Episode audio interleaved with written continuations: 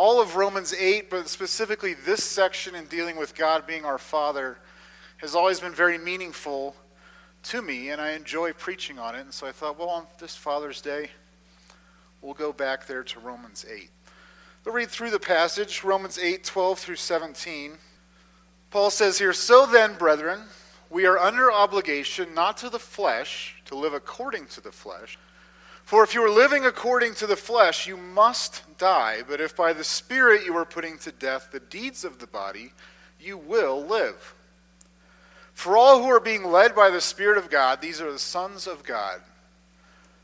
For you have not received a spirit of slavery leading to fear again, but you have received a spirit of adoption as sons by which we cry out, Abba, Father.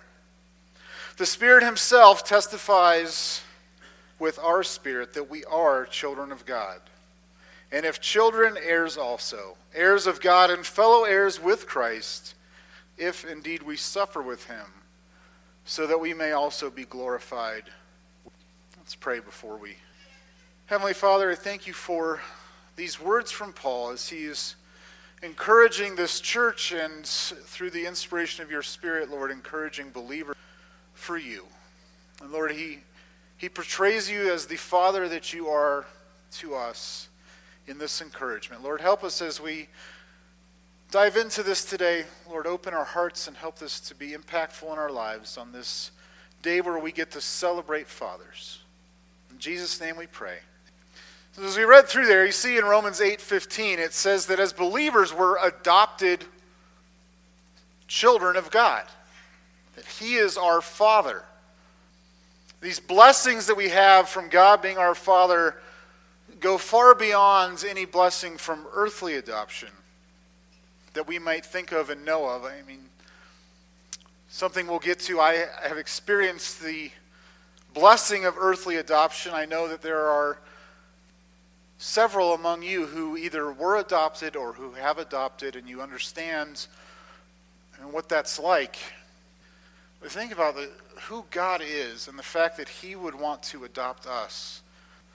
So as we look at this, I mean, my, my big idea as we look at this passage is that, that God being our Father changes everything.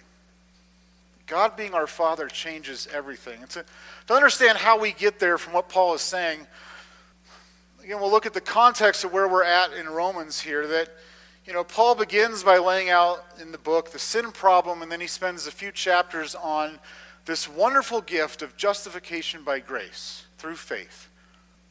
And then as he gets to chapter 5, he transitions into so now that we have that, this is what's next. You see in chapter 5, he begins chapter 5 with therefore, so again, tying back to everything he's just said. Having been justified by faith, we have peace with God through our Lord Jesus Christ.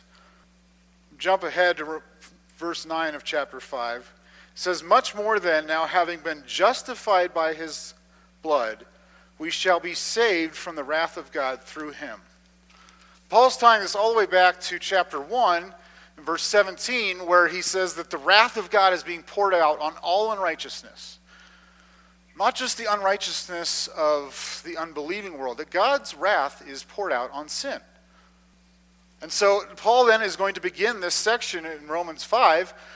And this is how you become more sanctified. This is how you grow spiritually. This is how you have a relationship with God in this life that is full of blessing and not judgment. In chapter 5, he deals with sin reigning in this world from Adam's sin on, and now we have this grace that has been introduced. And in chapter 6, he's dealing with sin in the life of the believer and that we are dead to sin. In chapter 7, he reveals his own struggles with dealing with that sin, most specifically, the idea of trying to please God through his own actions as opposed to God's method. And as we've looked at before, he gets near the end of chapter 7 and he, he says, Who's going to deliver me from this body of death? And that's, that's what to him sin is it's this experience of death in this life. And so then he gets to chapter 8, and we looked at this a couple months ago, but the first 11 verses are, he provides the, the way out of that. is that it's walking in the Spirit. And he starts that out with viewing sin as this prison sentence that you no longer have to serve, that we aren't in chains to sin anymore. And then we get to our passage here, beginning in verse 12, where again he says, So then, brethren, we are not under obliga- we are under obligation not to the flesh to live according to the flesh. So in saying this, and saying that we're not under obligation, the Greek word opheiletes here is literally translated as a debtor. You are no longer a debtor to flesh, to the sin nature in, that is living in you. You don't owe it anything. A debtor is one who owes money or services to someone else. That's no longer you in regards to sin. This is a, a reintroduction of this same theme, the way that Paul often builds his arguments, that he provides one example and then he says, okay, so now we understand that, and here's this further understanding of that. That if you are walking in the Spirit, you're no longer enslaved to sin, you're no longer serving a sentence to sin. I mean, you don't owe it anything. You know, we think about debt and what it's like to owe money to someone else, to owe you know, if you owe a large sum of money to a creditor, it can control your life. That you're constantly spending everything trying to dig yourself out of that. And as we see it in our world today, that you know, debt has become so prevalent. We saw where that has gotten our country throughout the years to where it builds and it builds and then the economy collapses and but in our world the consequences of that are nothing like what they were into the world that Paul was writing this letter. That today, if you cannot pay your debt, you may have to face bankruptcy, which is stressful and it can be shameful and it's maybe hard to move past that. But it, it, to these people that Paul is writing this letter to, if they couldn't pay their debt, I mean, most of the people that lived in the Roman Empire at that time, we'll get to some of this a little bit later, but I mean, they lived day to day that everything that you provided for your family today is getting used today and tomorrow, and you have to go to work tomorrow to provide for that day and the next.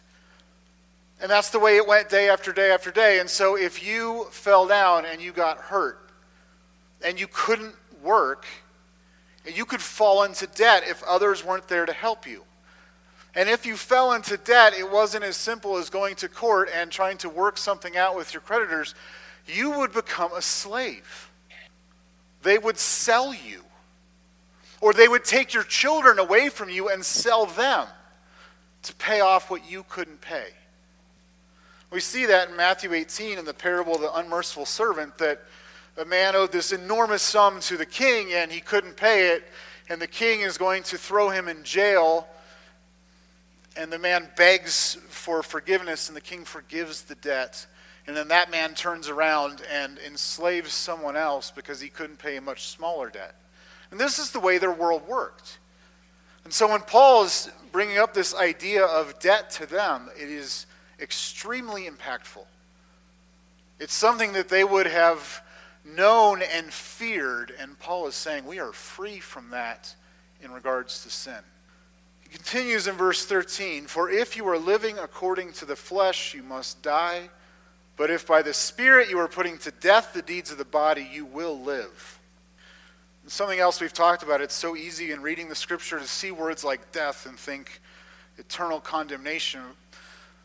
Paul, here, as you look through Romans 7 and 8, uh, he's dealing with experiential things. And so, like, when God told Adam and Eve the day that they if they were to sin, that they would surely die. And they did not actually die that day. But that experience of death entered into the world and into their lives. And living according to sin, or living in debt to sin, according to Paul, is to experience death in life. But to live walking in the Spirit, according to the Spirit, is to experience life like we cannot experience without God. It is this mindset, it's what we're focused on. You see this early in the chapter in verses 5 and 6. Uh, he says, For those who are according to the flesh set their minds on the things of the flesh, but those who are according to the Spirit, the things of the Spirit. For the mindset on flesh is death, but the mindset of spirit of the spirit is life and peace. I dealt with this when we covered this passage a couple months ago, the first part of Romans 8, but that in my own life, I, I I've seen this play out in that when the times when I was experiencing depression, you're thinking, well, I am no good at this, I'm no good at this, I'm no good at this, and then I become a like a self-fulfilling prophecy because you don't put the effort in, you don't put in everything that you need to, you're focused on your failures and you just continue to fail. And the same way with sin in our life, that if my whole focus is on the things that my flesh wants, on my sin, then that is what is going to be produced in my life. But if my focus is on the Spirit, walking in the Spirit in humility, then the things that will be produced in my life will be life. It will be productive. So, what we're focused on impacts our life. And that's what Paul is getting at. That's why it's important to know that you aren't in a prison sentence to sin, to know that you aren't a debtor to sin. And as he's getting to, to know who you are. Verse 8:14, or chapter 8, four, verse 14. For all who are being led by the Spirit of God, these are the sons of God. Paul's introduction to us being God's children. And you see, as Paul is making this argument, this is just further illustrating how not in debt you are, that you are God's child. You go back to the Roman Empire at that time, it's estimated that the Roman Empire had about 45 million people in it. Less than 10% of those would we consider maybe middle class. Over 90% were either slaves or in that living day to day for their existence. And most of that 10% wasn't far off of the 90. I mean, at the very, very top, you have the ruling class which had a very, very small upper crust ruling class, the 300 senators and the one emperor, who would have never had any kind of financial worry at all. And so Paul is saying here to God, who is infinitely rich spiritually, you are his child. That if you were the son of the emperor of Rome, that there would be no monetary worry ever in your life. So spiritually, you are the son of God.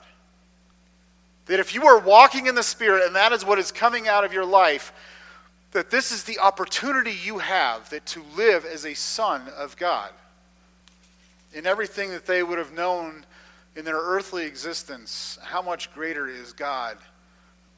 And what a bold claim that we can have to sin in our lives that you don't have a grip on me. I am a child of God.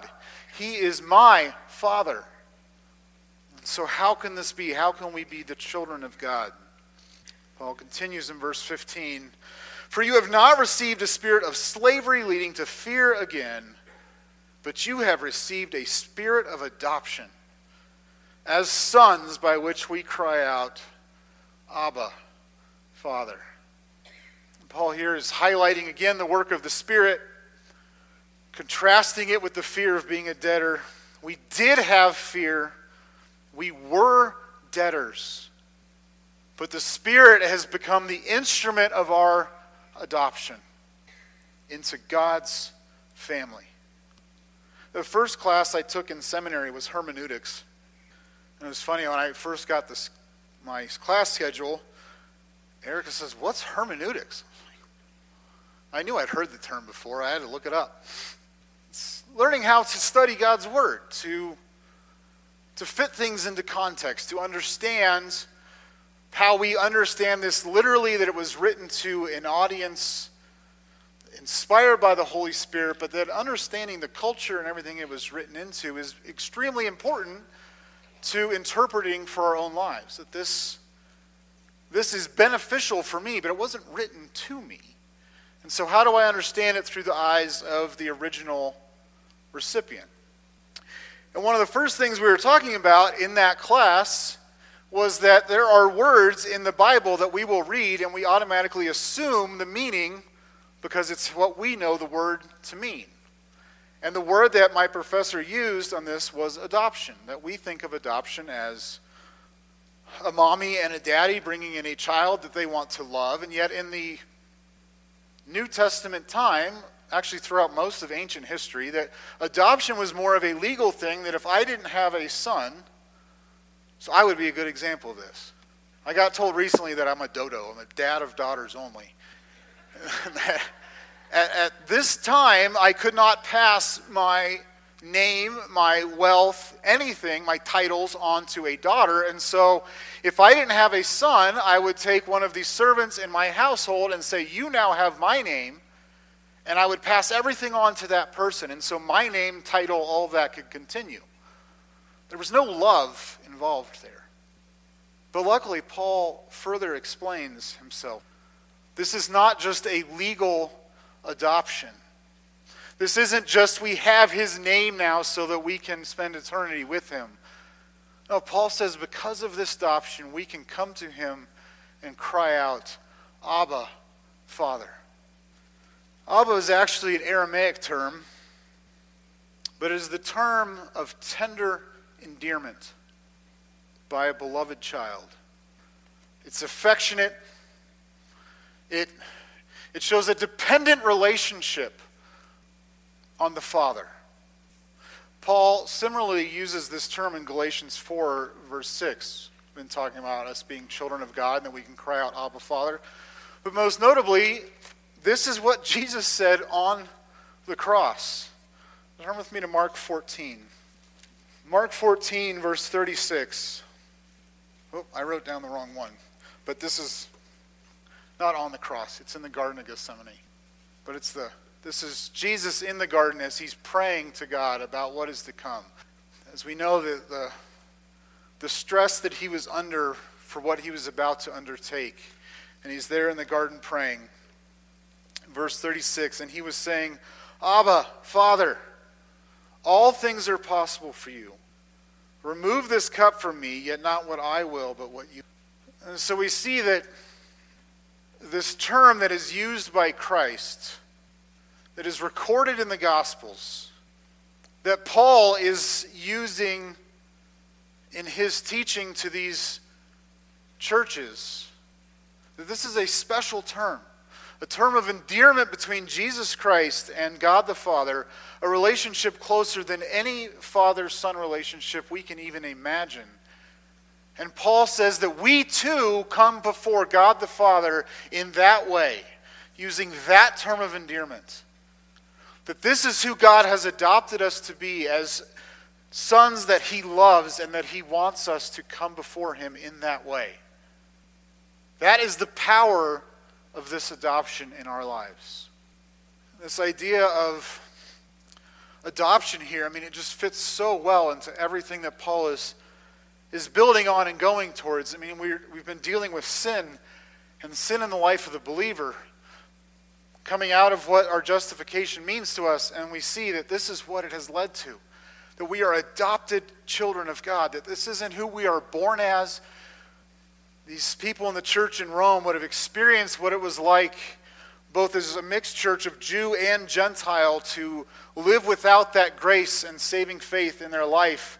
And now they have it, and Paul says, This is what it is. That as David said in Psalm 51, that you may have been born in iniquity, an enemy of God, but you have now been made a part of his family. That the Spirit has adopted you into God's family. You are his son. I said, I personally have experienced what it's like to be adopted, to be taken into a new family, to have that be the reality of my life. But I think what we're looking at here is more of a picture of my least favorite movie of all time, the movie Annie. Mrs. Hannigan scared me so much when I was a child. I just hated that movie. But, you know, you have this picture of this someone who is extremely poor, who has nothing, whose life is terrible, and then what it's like to live in the big mansion with unlimited resources. And spiritually, that is what we have been given through adoption into God's family continues in verse 16. The Spirit Himself testifies with our spirit that we are children of God. It's interesting. Again, this is a mixed audience that Paul is writing to in Rome. This The church was made up of both Jews and Gentiles. And for the Jews, this wouldn't have been a new concept to be a child of God. Uh, the passage we read from Matthew 7 for our scripture reading today, when, when Jesus said that and he compared the earthly fathers to God their father, that wouldn't have been a radical concept for them to think of God as their father. But for the Gentiles who are coming out of this pagan worship where everything is adversarial and their whole concept of deities was so skewed, and to, to find this faith in Jesus Christ and to un- try to understand these realities, it would have been completely new for them. And so Paul says that you can know that this is true because of what the Spirit is doing in your life. The Spirit, that as he said in verse 11, has given life to your mortal bodies, that he says here has adopted you into God's family, that you can experience that in your life day to day and know that you are a part of his family.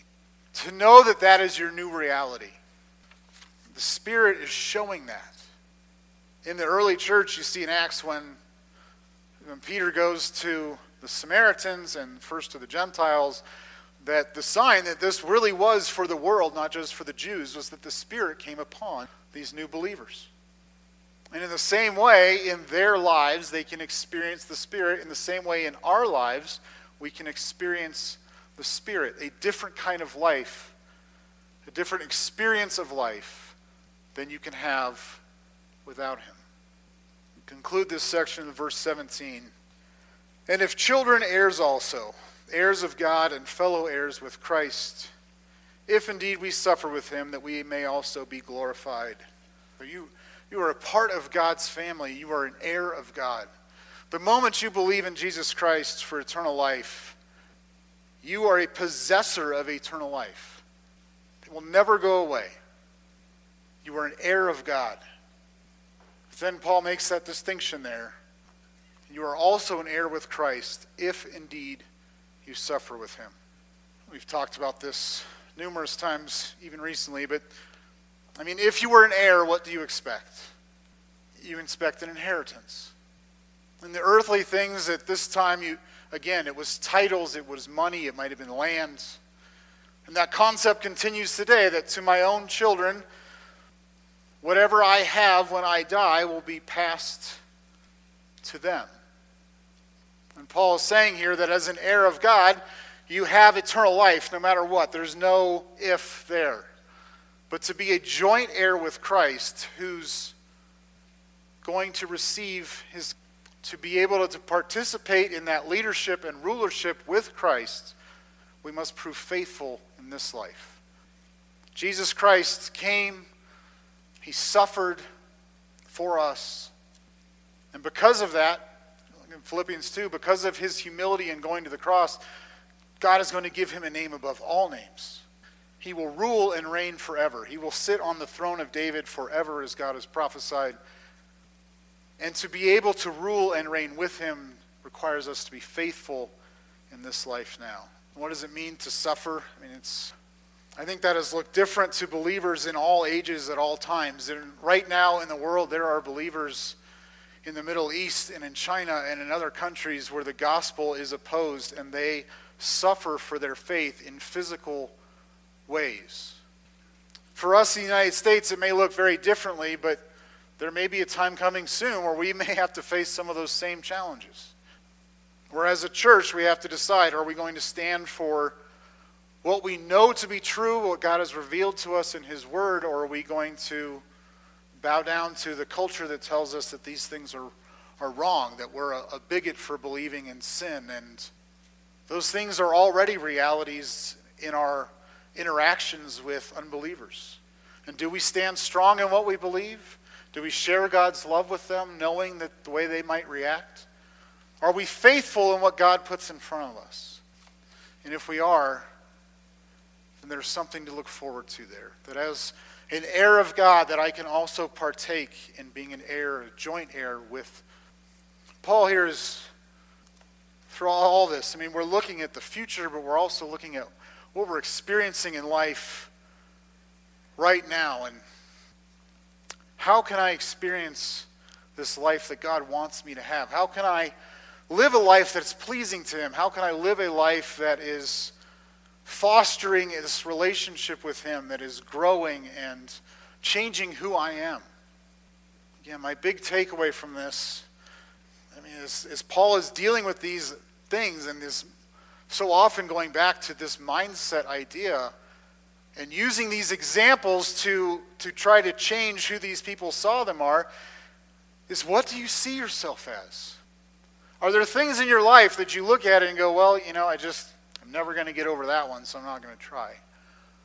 Or do you say that I am a child of God? There is no sin that has a hold on me. This is who I am. This is how I can live my life. Being adopted by God, that spiritual wealth is unending. And that is who I am. That as Paul has shown throughout this, that this is not an inevitable thing, that this is as believers what we are to do, how we are to, to live our lives in humility, in walking in the Spirit. And that is how we experience that life. And as we conclude, this being a Father's Day message, I wanted to, to use this passage and this idea to challenge the dads that are here. You know, for some time now, there have been social scientists that have pointed to the breakdown of the family leading to the breakdown of society and culture.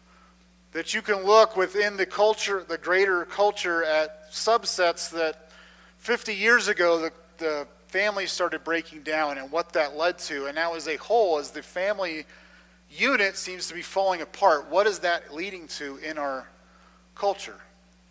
And as that is studied, the number one thing that is pointed to as the destruction of the family, I mean, the divorce rate has risen, other things have risen, but starting out 60 some years ago was the rise in the absentee father. Had an interesting article on uh, Psychology Today, and it listed all these effects of what absentee fathers, what effect does that have on a child's life? And in this list, each of these were explained. I'll just read you the list. It said that there's a diminished self concept and compromised physical and emotional security. It leads to behavioral problems, truancy and poor academic performance, delinquency and youth crime, including violent crime, promiscuity and teen pregnancy, drug and alcohol abuse, homelessness, exploitation and abuse, mental health disorders. Basically, what this article was saying that in all of those categories, that children that grew up without a dad are so overrepresented that it, it's impossible to ignore. That this is what a dad in the life of a child means. And so, in thinking about this, think about that, that God who has existed eternally, in eternity past, present, and future, that he's not living in a timeline like we are, that he's just, he is eternal.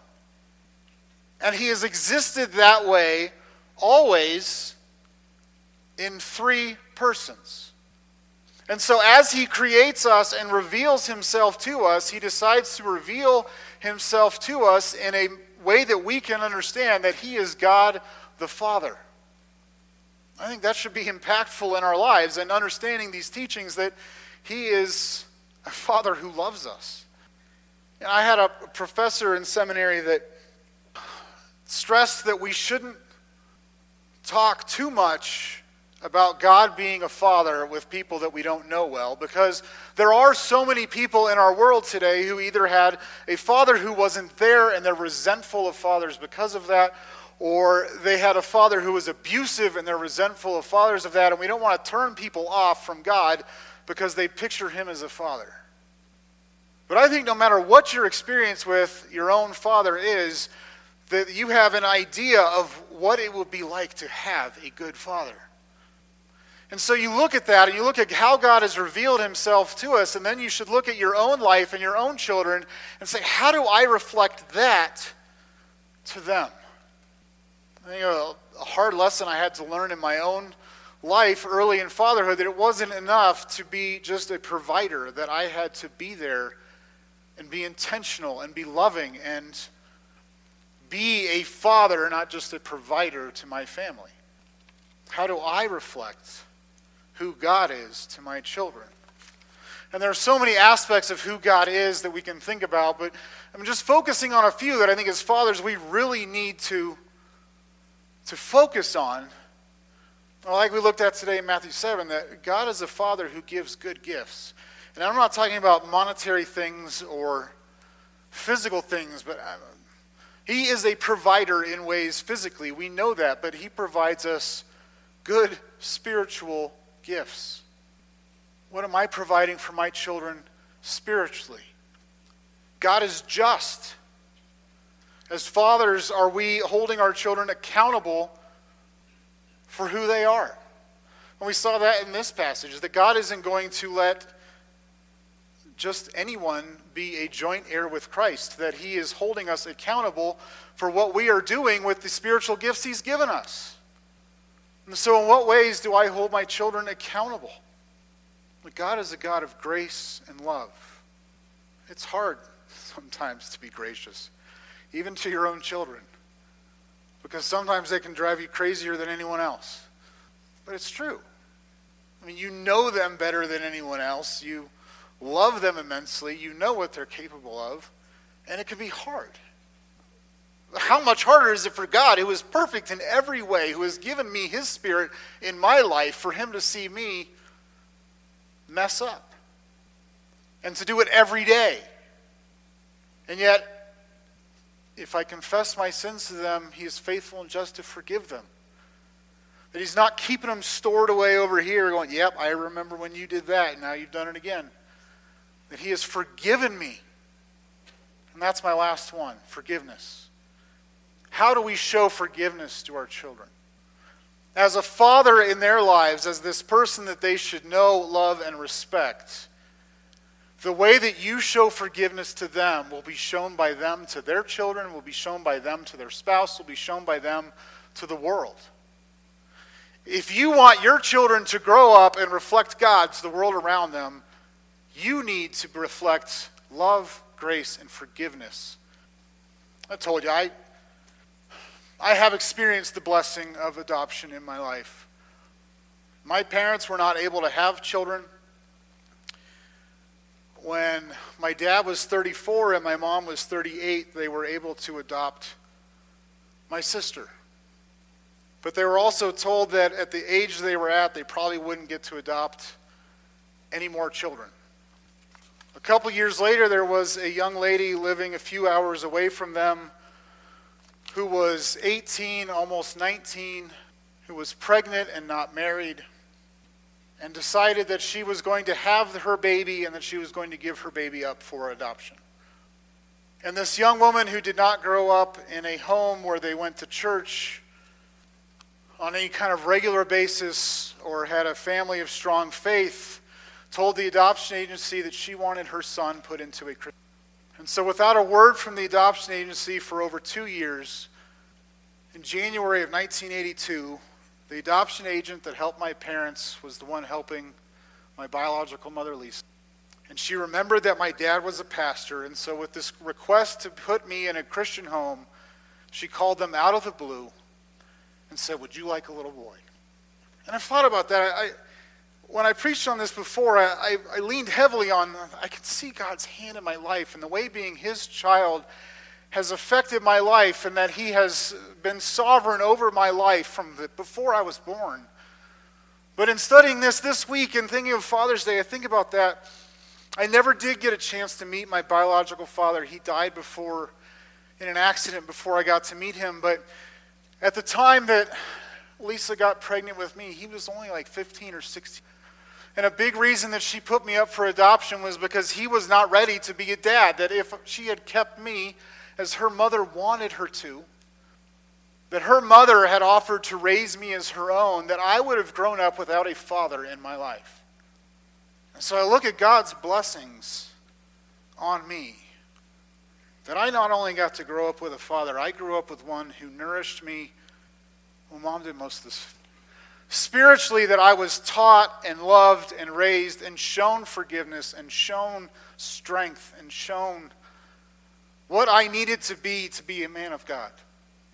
But so much greater is my adoption into God's family. And I am so thankful for that and how that means I get to live. Not as one in fear of debt and slavery to sin, but one who has every spiritual resource that I need to live a life. Please, so let's be thankful for who God is and his love for us. And dads, reflect that to your children.